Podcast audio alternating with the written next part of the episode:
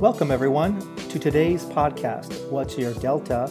MGH Institute's three tips for faculty development. With your host, Janice Palaganas, who is the Associate Professor of Health Professions Education and the Associate Director of the PhD program in Health Professions Education, along with Peter Cahn, the Associate Provost for Academic Affairs at the MGH Institute of Health Professions.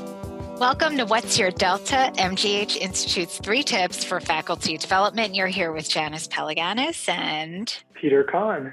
Peter, you are just the person I need to talk with because I have four articles in the making and I just cannot seem to get them done. And and I think you know this about me. I'm it's like for me, writing is a dessert.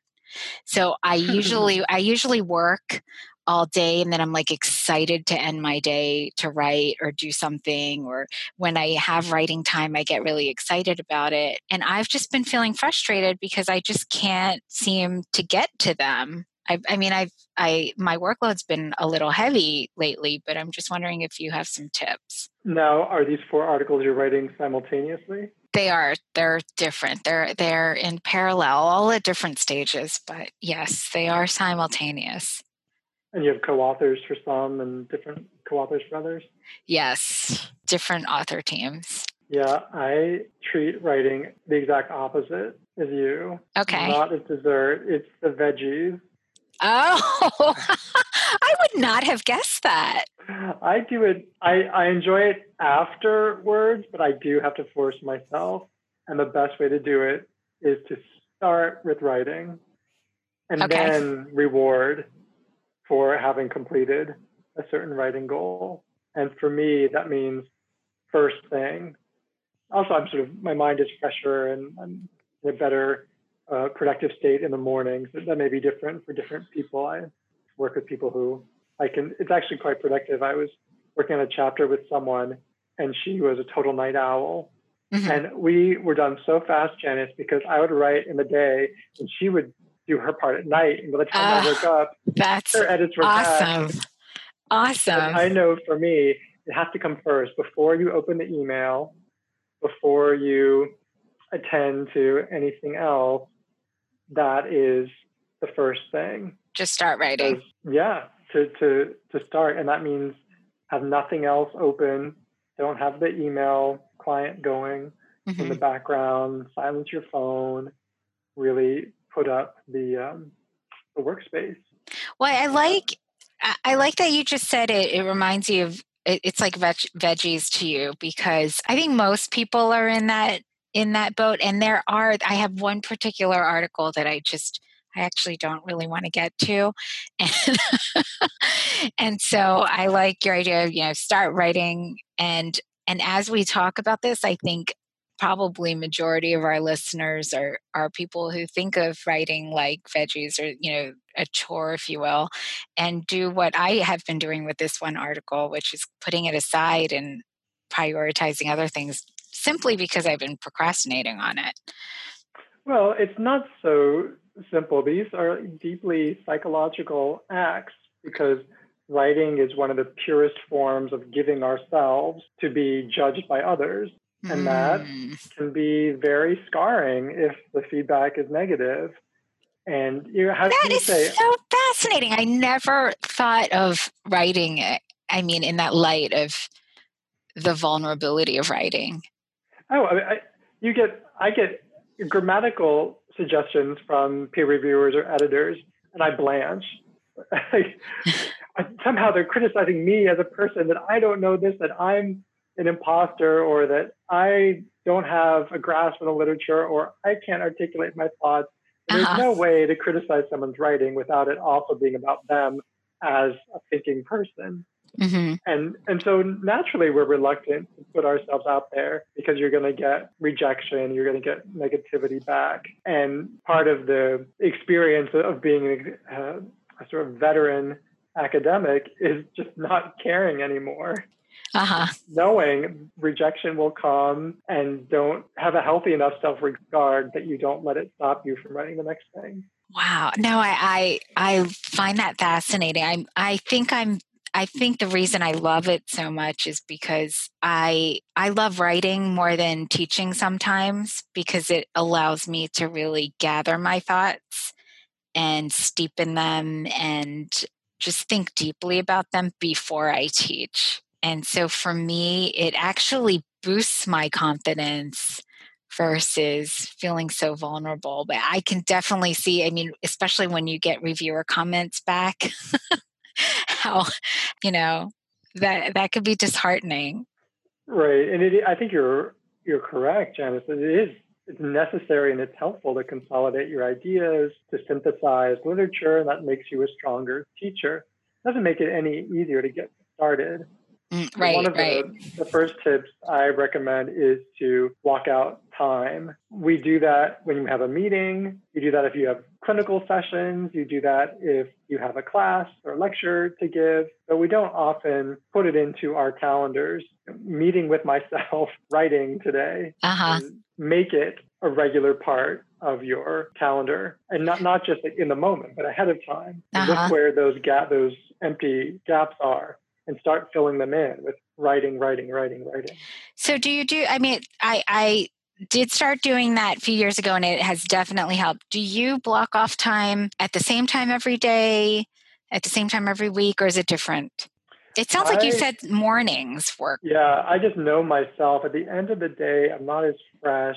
The sort of all of the activities have distracted my mind and I'm already thinking about dinner. So I know I need to start uh-huh. start with that. And I really try not if I'm in a and I should be in a writing mode all the time, but you know, realistically, there are days when you don't have a project, you're waiting for something to come back. Don't let don't open up the email because that's giving someone else authority to write your to-do list. I know what I have to do. The most important thing to me is to get this draft or this revision done. That mm-hmm. should come first why should some colleague's request for, for me to look at something supersede my goals? Mm-hmm. That can come later. I need to put my priorities first. That means don't open up anything but the document.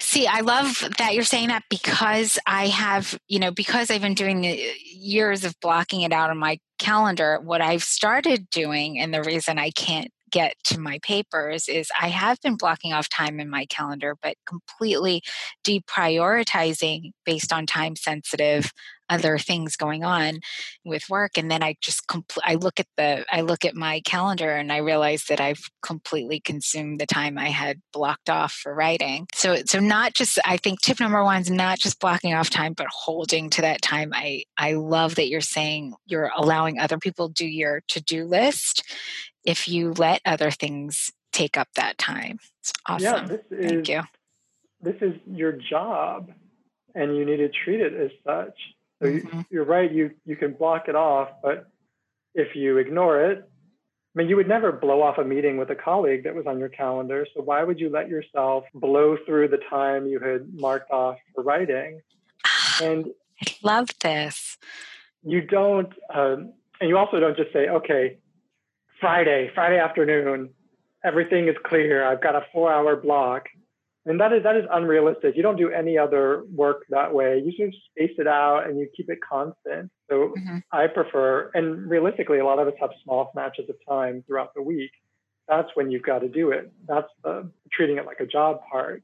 Uh-huh. Is that when there's a gap, you block it, you hold it, and you attend to it, and you have that next slot on Tuesday, and then on Wednesday, and Thursday, and Friday. It's uh, sort of proportional to your your effort of your whole work plan, but you want to be sure that you're being honest with your your time and giving it the amount it deserves. Isn't it so interesting how we as educators are we don't respect ourselves the way we respect other people sometimes. I mean, you're right. I would if I had that, you know, hour with anyone else, I am so keen to make sure I'm there on time and that I, my phone is set aside. I'm not looking at email.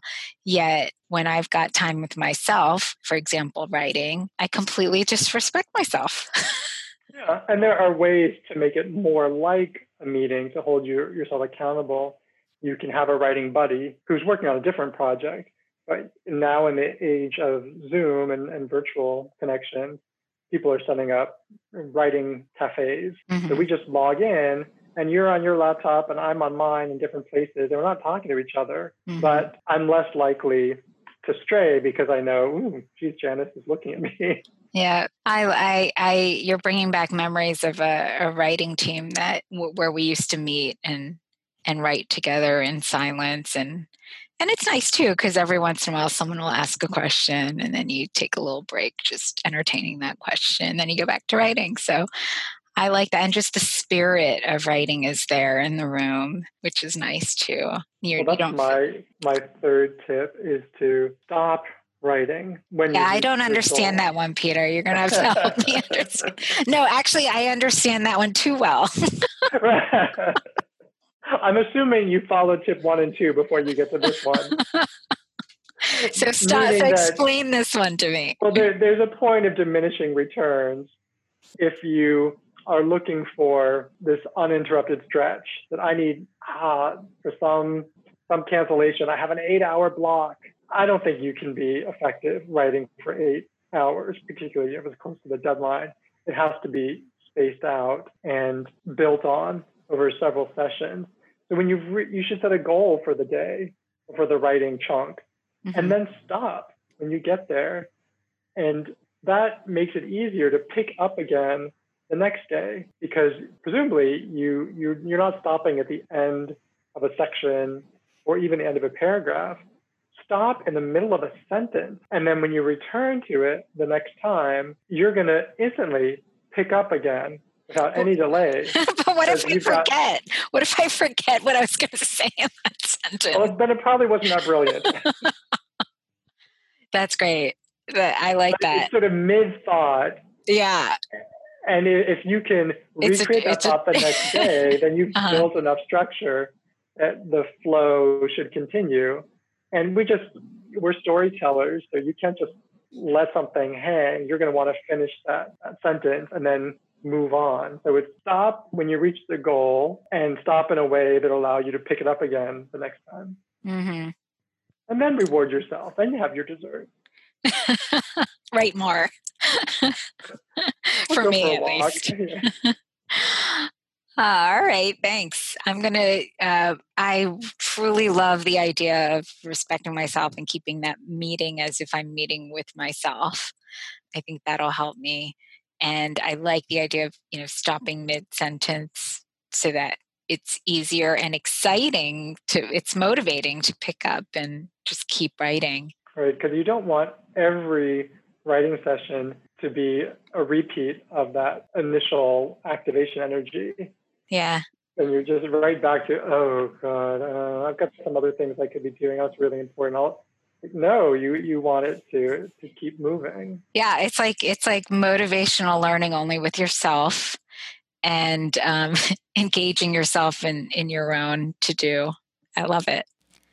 And to summarize our three tips for overcoming procrastination in your own writing tip number one block out time physically put it in your calendar and stick to it. Tip number two treat it like a job in other words, if you have a meeting with another person, you typically hold that time respectfully. You put things aside to have that meeting. Treat that block of time that you've put in your calendar as a meeting with yourself. And tip number three stop writing when you've met your goal. And when you do stop writing, stop at a part that is an engaging part so that when you come back, you will feel motivated to keep writing. Thanks, Peter. Oh, sure. I can't wait to read your I, next I, I guess I got to go write. Thank you for listening to our podcast, What's Your Delta? MGH Institute's three tips for faculty development we hope you come back and listen to our future podcasts with your host, Janice Palaganas and Peter Cahn of the MGH Institute of Health Professions.